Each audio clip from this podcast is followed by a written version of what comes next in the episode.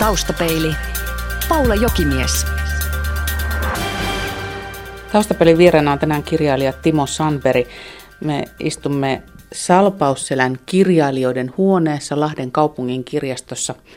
Ja täytyy sanoa, että ei tämä pikkuinen koppi nyt mitenkään koreile, eli, eli aika karu sisustukseltaan. Täällä on kaikki olennainen, eli paljon kirjoja, työpöytä, pari tuolia. Printeri näyttää löytyvän. Jotenkin tulee mieleen, että onko tämä vähän niin kuin kirjailijan työkin, että karsitaan kaikki turha, jotta olennainen jää esille. No silloin, silloin kun kirjoittaa, niin silloin ei oikeastaan tarvitse mitään krumeluureja siinä, siinä mukana, että kyllä pitää keskittyä siihen, siihen kirjoittamiseen. Että täällähän ei ole nyt tällä hetkellä tietokonettakaan, että tai sitten jos joku tulee tänne kirjoittamaan, niin tuotava omat vempeleet, mutta tota, tämä on meidän arkistohuone. Timo Sanberi, paraneeko maailman tarinoita kirjoittamalla? No en mä tiedä paraneeko se, mutta tarinoita on kerrottu aina. Siis silloinkin, kun ei vielä kirjoitettu, niin ihmiset on kertoneet tarinoita, että kyllä se on oleellinen osa ihmisten, ihmisten elämää.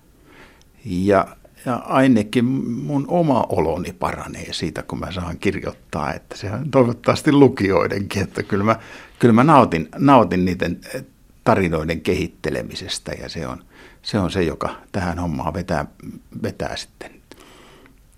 Kun sun tekstejä lukee, niin pikkusen tulee semmoinen olo, että se on vähän maailmanparantajan vika.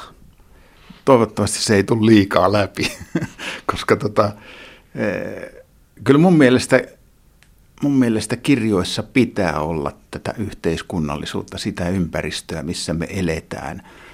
eletään. Ja tietysti kun mä itse tarkkailen, niin, niin kyllähän sitten, sitten ne huomiot tulee myös sinne kirjoihin, mutta, mutta mä en kyllä halua olla mikään maailman parantaja. Mä oon, mä oon aikoinaan, kun mä olin ihan kaiken ammattiyhdistysliikkeessä töissä, niin itse asiassa mä olin – työni puolesta sellainen maailmanparantaja, joka kuvitteli tietävänsä kaikki, että miten asiat on. Ja, ja enää mä en tiedä, mutta mä vähän niin kuin samalla kyselen sitten, että miten, miten voisi olla ja miten, mihin suuntaan voitaisiin mennä ja muuta sellaista. Ja, ja ajattelen, että jos, jos mun kirjat saa lukijat miettimään jotain asioita, niin silloin mä oon aika lailla onnistunut.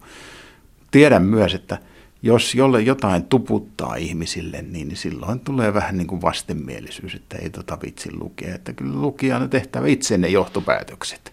Kun mä sijoitan nämä kirjat, kirjojen henkilöt määrätty yhteiskunnalliseen tilanteeseen, niin sieltä väkisin nousee sitten kuva siitä yhteiskunnasta. Ja, ja tietysti mä todella paljon mietin myös sitä, että mm, sanotaan esimerkiksi rikollisten kohdalla – että miten se kyseinen henkilö on ajautunut tähän, tähän, koska mä en oikein usko siihen, että niitä syntymäpahoja on kovinka paljon olemassa, vaan, vaan kyllä aika paljon on yhteiskunnalla näpit pelissä siinä, jos ihminen ajautuu ihan sivuraiteille. Ja, ja mä mietin näitä asioita sitten, sitten aika paljon funtsailen sitä, että mikä on nuorten, nuorten tilanne ja, muuta sellaista. Aika, aika paljon on kirjoissa, kirjoissakin käsitellyt tätä ja ehkä sieltä tulee sitten, kun mä yritän, yritän tätä pähkäillä, niin sitten nousee esiin sellaisia asioita, joita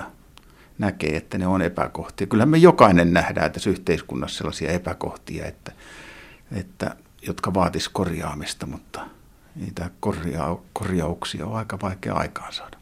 Kirjailija Timo Santeri, mm, meillä on Suomessa käyty monen kulttuurialan kohdalla sitä keskustelua, että mikä on sitä oikeaa kulttuuria ja, ja jotenkin salonkikelpoista kulttuuria. Onko se vielä kirjailijoiden tai kirjallisuuden parissa olevien kesken vähän tällaista rajavetoa, että onko tämä nyt oikeaa kulttuuria tai oikeaa kirjallisuutta, tämä dekkarikirjallisuus? No kyllä tuntuu, että julkisuudessa, julkisuudessa se jotenkin karsinoidaan karsinoidaan sinne, että se, olisi, se ei olisi oikeaa kirjallisuutta, että on dekkarit ja oikea kirjallisuus. Ja mun mielestä se on, ihan samalla lailla oikeaa kirjallisuutta. Se dek- hyvältä dekkarilta vaaditaan samaa kuin hyvältä romaanilta. Ja mun mielestä tosiaan se rikoksen selvittäminen tuo siihen lisämausteen, joka, joka antaa mahdollisuuden mennä joiltain osin sitten syvemmälle, syvemmälle sekä yhteiskuntaan että ihmiseen. Et mun mielestä sitä pitäisi samalla lailla arvostaa, arvostaa tässä, mutta ei se juurikaan näille palkintopöydille ole nämä dekkarit, dekkarit päässyt. Ja tässä suhteessa toivoisin, että sellaista karsinointia olisi, olisi vähemmän. Kyllä se dekkarikäsite on kyllä aika laaja. Jarkko Sipilä totesi jossain tilaisuudessa, että Sofi Oksasen puhdistuskin on maailmalla dekkari. Niin aika lailla sanotaan, että ne on viihdettä ja mun mielestä ne pitääkin olla. olla. Kyllä hyvän kirjallisuuden pitää olla viihdyttävää, mutta, mutta siinä pitää olla myös jotain sellaista, joka menee sen yli, eli se jättää jotain mietittävää jäljelle. Onko Dekkari nykyisin sitä kaikkein yhteiskunnallisinta kirjallisuutta loppujen lopuksi? Kyllä se, kyllä se ainakin voi olla, voi olla todella yhteiskunnallista. Se on, se on niin, nimenomaan kiinni tässä ajassa. Ja mähän kirjoitin, Mustamäki-kirjan kirjoitin, kirjoitin 20-luvun Lahdesta. Ja silti musta tuntuu, että se on ajassa kiinni. Mä koitin, koitin niin tarkasti kuin mahdollista niin elää siinä 20-luvun tunnelmassa ja muuta. Ja silti musta koko ajan tuntuu, että mä kirjoitan aika paljon sitä, mitä, mitä nyt tapahtuu. Mitä nyt tapahtuu jossain eri maissa, missä käydään sisällissotia ja muuta. Kun sehän kertoo just se kansalaisuuden jälkeisestä ajasta, jolloin, jolloin viha on – viha on vielä aivan pinnassa, väkivallan teot elää edelleen ja niin edelleen. Et, et se, on, se on jännä, että et, et kyllä tuollainen historiallinenkin dekkari puhuu aika paljon tästä ajasta ja ihmiset saa sieltä kautta sitten taas mietittävää, että, että kuinka herkässä meissä tavallisissa ihmisissä voi olla se, se sellainen paha, että, että se niin kuin täällä esimerkiksi Lahdessa räiskähti niin, että tuolla sitten telotettiin telotettiin tuossa Hennalassa tota noin, valtavasti nuoria naisia, jotka ei ollut rintamalla, jotka oli sairaanhoitajia ollut ja muuta. Ja, ja tota noin, että se saattoi saatto se viha tulla siitä, että joku piti housuja ja, ja tota noin, se ei kuulunut naisille, niin niitä ammuttiin sen, sen takia. Ja se vähän, ainakin mulle se osoitti sen, että, että määrätyissä olosuhteissa niin useista ihmisistä tulee esiin, esiin tosiaan tämä pahuus. Kai meillä pikkusen on pinnan alla sellaisia vinkke, vinkkeitä ainakin joissakin.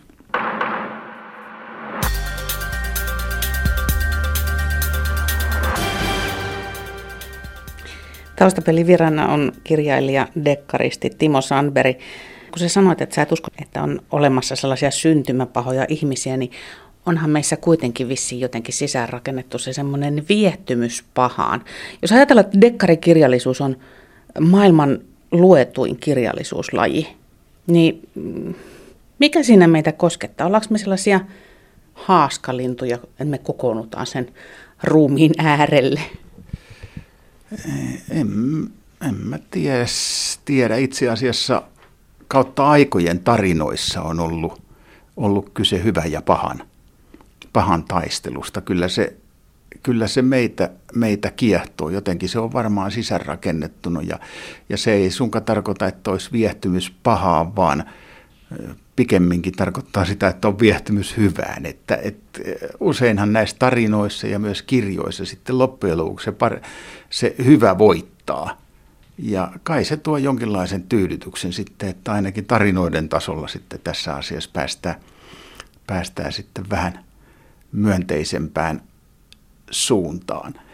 Ja mua itseäni on, on kyllä aina kiinnostanut, kiinnostanut ihmisten pahat puolet, just niin kuin mä sanoin tästä, että miss, minkä takia ihmiset ajautuu sellaisiin sellaisiin tekoihin. Ja, ja ne tunki mun romaaneihin jo silloin, kun mä en kirjoittanut selkeästi dekkareita.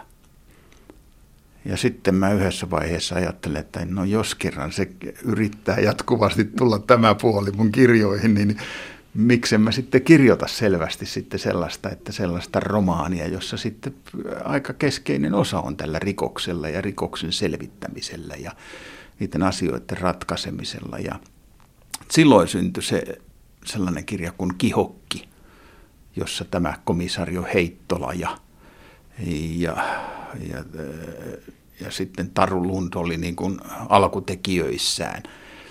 Siinä oli naistoimittaja pääosassa – pääosassa ja sitten mä tarvin siihen poliisia ja sitten mä Järvenpään poliisilaitokselle menin kyselemään tätä asiaa ja siitä asiasta ja sain vähän vinkkejä ja otin pikkasen mallia ja se, siinä mä loin nämä henkilöt vähän niin kuin suit sait. Oikeastaan jossain kirjoittajakoulutuksessa varoitettukin, että älkää luoko hätäisesti henkilöitä, henkilöitä mutta tota noin, ne vaan tulisi, ne oli niin kuin sivuhenkilöitä ja sitten ne ei jättänyt mua rauhaa. Eli loppujen lopuksi ne jäi esiin. Mä kirjoitin toisen dekkarin. Sitten ajattelin, että no kai mä kolmen kirjan sarjan teen.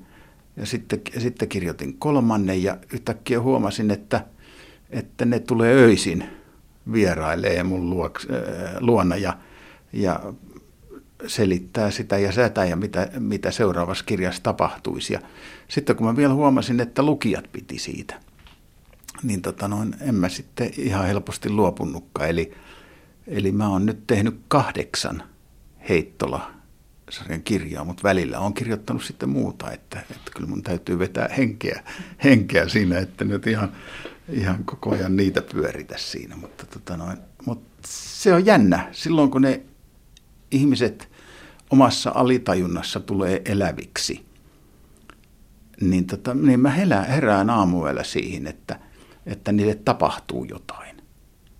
Sitten mun on noustava ylös ja kirjoitettava se muistiin. Sitten käyn uudestaan nukkumaan. Ja tällaista kun tapahtuu, niin siinä on sitten tehtävä kirja sitten jossain vaiheessa asia. Eikä se ole kyllä mulle kiusallista, koska mä nautin siitä kirjoittamisesta. Ja mähän on kirjoittanut nämä heittolat pikkasen niin kieliposkessa.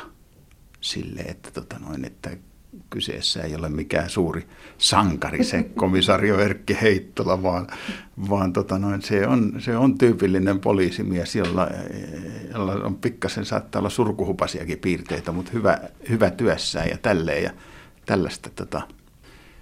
Mä mietin sitä, että Dekkaristillähän on periaatteessa niin kuin kolme eri näkökulmaa valittavana. Eli ottaako sen, sen konnan, näkökannan, ottaako sen sankarin näkökannan vai ottaako sen uhrin näkökannan? Mietit sä ylipäätään vai oliko nämä niin itsestäänselvyyksiä, että vaikka sä nyt et sankariksi heittolaa sanokkaan, niin, niin kuitenkin, että, että sä tavallaan piirrät sitä kuvaa näiden sankareiden kautta? Vai mietitkö sä kaikkien osatekijöiden roolit läpi? Käytkö sä jokaisen päässä? No kyllähän ne päähenkilöt on, on ne, jotka siinä on pääosassa. Eli niihin, niihin mä satsaan, mä koitan saada niihin sellaisia ominaisuuksia, että lukija kiinnostus siitä, että mitä niille tapahtuu. Sehän on kaikissa romaaneissa, romaaneissa keskeistä, että lukija kiinnostuu niistä henkilöistä ja että se tapahtuu todellisessa, todellisen tuntuisessa ympäristössä. Saahan se olla vaikka skifiä, mutta tota noin, se ympäristö on kuitenkin oltava toden, toden tuntunen. Ja, ja et, et kyllähän mä niihin henkilöihin aika paljon satsaan, mutta, mutta kyllä mä mietin paljon sitä, että mitä tekee, tekee se rikollinenkin. Mä kuljetan tarinaa aika usein sen kautta ja koetan sitten eläytyä siihen. siihen ja ehkä siinä on yksi kirjoittamisen viehätys myös, että, että pystyy menemään eri tyyppien nahkoihin, eri ihmisten nahkoihin. Se on, se on mun käsityksen mukaan ainoa keino elää, elää tota toista elämää, u, niin kuin useammanlaista elämää. Just tämä, että, että mielikuvituksessa sitten menee. Mähän yhdessä vaiheessa jopa pikkasen harjoittelin sillä lailla sitä, että mä kirjoitin kolme tyttökirjaa. tyttökirjaa, kun mun omat tyttäret ratsasti ja tota noin. Sitten oli semmoinen syrjä, syrjähyppy, että mä siirryinkin sitten tota noin, kirjoittamaan kolme tällaista yhden ensin kokeillakseni ja se kun sai hyvän vastaanoton. Jälkeenpäin pikkasen harmittelen, että kutein omalla nimellä, mutta tota, ei sitä enää kukaan muista. Dekkarikirjailija katuuskottavuus kärsi vai? Joo, kyllä, mutta, Mutta toisenlainen uskottavuus lisääntyi. Eli, eli se oli hyvää harjoitusta kirjoittaa sillä lailla, että, että mä en voinut itse elää sellaista elämää. Ja kuitenkin, jos kirjoittaa murrosikäisille tytöille, niin on jotenkin kuviteltavaa, että on murrosikäinen tyttö, että siellähän erikoisen tärkeää on, ettei, ettei tule mitään sellaista tuputtamista. No hei, mutta ihan oikeasti, miten sä sen teit? Mä olen ollut joskus murrosikäinen tyttö ja ehkä se munkin muistista on kuitenkin jo vähän haipomassa se sen hetkinen mielentila. Niin mistä sä sen keräsit? Miten sä sait muuttumaan itse murrosikäiseksi tytöksi? No kaikkihan lähti, lähti siitä, että mä kävin, kun ne kävi ratsastusvalmennuksessa ja mä kuljetin, kuljetin tyttöjä sinne ja, ja ne luki näitä tällaisia, tällaisia tota, käännösratsastuskirjoja. Mä jotain luin sitten siellä odotellessani siellä valmennuksessa ja sitten mä sanoin kotimatkalla, että kyllä te luette surkeita kirjoja. Takapenkiltä kuuluu, kirjoita parempi. Ja kun mulla oli just romaani silloin loppunut, niin, niin, tota, mä sain, otin sen niin kuin haasteena ja kirjoitin. Ei ollut tarkoitus julkaista. Se justi, että silloin pitää niin kuin tarkkailla. Siinähän tuli tarkkailtu omia lapsiakin todella tarkasti, että miten ne elää, miten ne ajattelee ja muuta, että, että, että saisi sen, sais sen uskottavaksi. Pitää tarkkailla, mutta pitää sitten myöskin osata antaa löysää, eli jättää se pahin kriitikko, se Herra, minä itse pois siitä. Joo, näin on. Ja, ja tota no, no siitä, on, siitä on jo sen verran aikaa, että kun mä olin Pohjanmaan kirjastoissa kiertueella, niin mä menin johonkin lukioon sitten puhumaan, puhumaan kirjallisuudesta, niin, niin ne, ei ne lukion opettajat tiennyt mun nykyisistä saavutuksista mitään, mutta ne naisopettajat sanoivat, me luettiin sinun niitä hevoskirjoja ja muistetaan ne niin tarkasti. että, ei, että tämä, sen jälkeinen tuotanto on sitten valunut niiltä aika lailla ohi. Mutta. Taustapelivirana on kirjailija, dekkaristi Timo Sandberg. Täytyy kysyä, kun sä olet siis Suomen lainatuimpia kirjailijoita, mutta et myydyimpiä. Jääkö siitä jotain kirskuntaa takahampaiden väliin? Ei. Ei. No tietysti, tietysti sitä toivoisi, että ihmiset ostas, ostas mutta tota noin, näinhän se on, että kirjat maksaa aika lailla.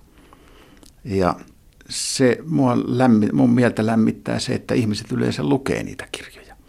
Et kyllä mä oon seurannut eri puolilla puolilla sitä, että miten lainattuja ne kirjastoissa on ja sitten jotain tietoja on ollut lehdissä ja niin edelleen. Että kyllähän se mieltä lämmittää ja, ja koko ajanhan niiden myyntikin on parantunut. Alkuaikoina mä en itse asiassa välittänyt siitä, että miten paljon niitä myytiin silloin. Niin mä olisin kysyä, että onko sillä edelleenkään sulle mitään virkaa sinänsä, että jos niitä luetaan, kumpi on tärkeämpi se, että, että sä saat rahaa vai se, että niitä luetaan? Näin, näin yksinkertaistettuna kysymys. Kyllähän se, kyllähän se raha, rahakin mieltä lämmittää, mutta, tota noin, mutta ei, se ei ole koskaan ollut tässä pääasia. Eli alkuaikoina mä sitten, eh, kun kirja oli ilmestynyt vähän ajan kuluttua, soitin kustantajalle, että joko te olette saanut omanne takaisin. Eli, eli se mua huolestutti, että kustantaja sai sen, mitä se on panostanut, koska ei kaupallinen kustantaja rupea pyörittää, kuljettaa mukana sellaista kirjailijaa, joka, joka tuottaa tappiota. Ja silloin mä olin aina tyytyväinen, kun sen rajan yli päästiin. Ei ollut väliä, tuleeko mulle vai ei, mutta, tota, mutta tota, kyllähän se myynti ja lukijoiden määrä yleensä ja se on, se on aika tärkeää ja myös se palaute, mitä kirjoista tulee. Kyllä niitä välillä haukutaan, mutta etupäässä on kehuttu. Että. Kirjailijaksihan voi tulla monella eri taustalla, mutta sulla on aika mielenkiintoinen tausta itsellä. Sä oot, voisi sanoa, ammattimies ennen kaikkea. Eli siis joskus nuorena poikana päätit, että koulunkäynti ei ole sua varten. Ja monennäköistä ammattia olet tehnyt ja sitten käynyt kyllä niitä koulujakin myöhemmin, mutta että sä oot nimenomaan duunaripohjainen kirjailija. Joo, se pitää kyllä paikkansa, että, nuorempana tein sekalaisia, kaikenlaisia sekalaisia hommia ja sitten varsinaisen ammatin sitten sain tuosta levysepän, levysepän työstä ja sitten sen jälkeen meni sitten vähän opiskelemaan ja muuta ja oli tarkoitus jatkaakin, mutta sitten teki Metallityöväenliitto teki tarjouksia, josta ei voinut kieltäytyä ja siellä mä sitten olin ja enkä, enkä yhtään kadu sitä, koska siellä oli mahdollisuus koko ajan työn ohessa opiskella. Ja, ja työ oli monipuolista ja sitten mähän olin jopa 15 vuotta metallityöväen murikkaopistossa, kansanopistossa kirjoittajakurssien opettajana kävin ja tälle, että se on mulle samalla kirjoittajakoulutusta se, se homma. Varsinaisen kirjoittajakoulutuksen mä sain kyllä, kun mä menin tuonne Helsingissä kriittisen korkeakoulun kolmevuotiselle kurssille. Ja se oli ensimmäinen tämmöinen pitkän linjan kirjoittajakoulutus Suomessa. Ja se oli mulle aika hyvä, että siellä, siellä potkittiin sen verran kovaa, että tota, mut hävis, hävis niin kuin taipumukset tähän, mitä mulla ammattiyhdysliikkeen julkilausumakirjoittamisessa oli tullut, nämä tämmöiset jäykkyydet ja oli pakko lähteä kokonaan uudelta pohjalta. Ennen kuin se kolme vuotta oli ohi, sitten mä sain esikoisen ulos. Se oli mulle ihan ratkaiseva. Kun mä tuossa jo aikaisemmin sanoin tai kysyin tästä maailmanparantajapuolesta, niin kun sun kirjoista selvästi kuitenkin näkyy jotenkin se semmoinen tarve oikeudenmukaisuuteen tai sen, sen perään kuuluttaminen, niin onko tämä nyt perua nimenomaan sieltä AY-maailmasta vai miten sä yleensä tänä päivänä katsot? Onko oikeudenmukaisuus semmoinen käsite, jolla enää ole mitään virkaa tässä maailmassa? No se on kuitenkin sellainen asia, johon koko ajan pitäisi pyrkiä. Et, et kyllä mä sitä pidän tärkeänä, vaikka jatkuvasti näkee, että ei se nyt, ei se asia kovin menestyksellisesti etene, etene yhteiskunnassa ja maailmassa, mutta tota, mm, ja se on hirveän vaikea sanoa, että mitä se kulloinkin on se oikeudenmukaisuus, mutta kyllä mulla tällainen lähtökohta on ja, ja sehän, sehän lähtee, lähtee jo ihan ihan lapsista ja nuorista, että, tota, et, et, et, jos ne osaa oikeudenmukaisesti ja tasapuolisesti kohdella toisiaan, ettei, ettei siellä ole sellaisia päällepäsmereitä ja muuta kiusaajia ja muuta, niin ehkä sieltä lähtee kasvamaan se, että otetaan toinen ihminen huomioon. Mutta koskaan ei täytyy oikeudenmukaisuuteen kyllä näköjään päästä, että se on että jonkinlaisia yhteiskunnallisia ihanteita mullakin aikoinaan oli, mutta tota noin, ei semmoista yhteiskuntasysteemiä ole, missä täyteen oikeudenmukaisuuteen päästäisi. Jos kaikki olisi niin pahuksi hyvin, niin ei dekkarikirjailijoillekaan mitään aineistoa sitten olisi. Tämä, tämä yhteiskuntahan on siinä, se, tai ympäristö justiin siinä mielessä aika mielenkiintoinen, että, että, että kun kuvittelee kehittelevänsä jonkun hurjan jutun, niin vähän ajan kuluttua huomaa lehdessä että on vielä hurjempia juttuja tapahtuu todellisuudessa. Että kyllä, tota, kyllä Suomessakin on, on melko rankkoja rikoksia sitten. Taustapeilin Vakio Viitonen.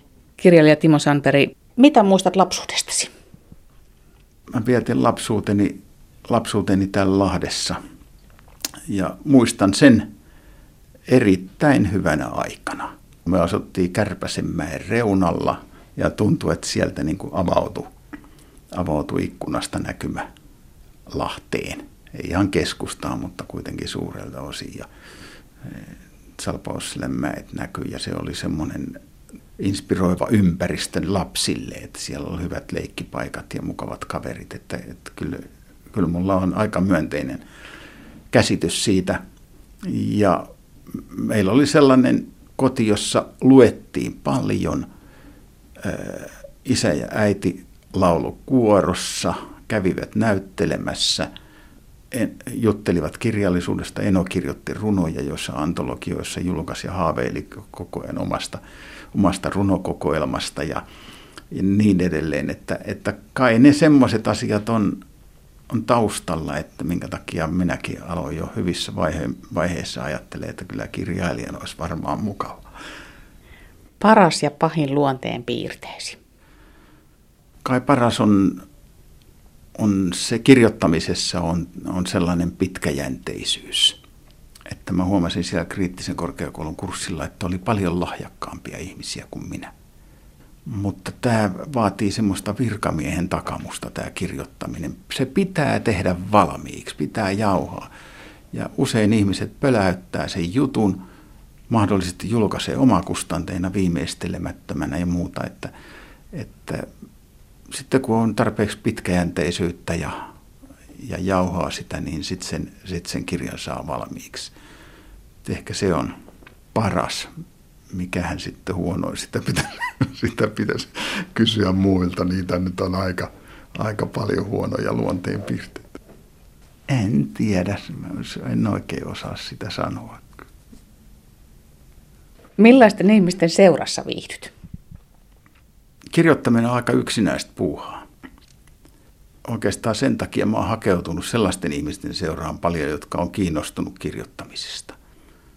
Meillä on Salpausselän kirjailijoissa, meillä on aina tilaisuuksia, keskustelutilaisuuksia ja muuta sellaista, niin tota noin, sellaisten, sellaisten seurassa mä ainakin viihdyn, mutta on, kyllä mulla aika paljon on sellaisia sosiaalisia kausia, jolloin tota, mä viihdyn monenlaisten ihmisten, ihmisten, ihmisten seurassa, mutta, eh, mutta kyllä mä hyvin mielelle myös eristäydyn kirjoittamaan. En ole, en ole kovin sosiaalinen yleensä. Missä olet mielestäsi onnistunut parhaiten?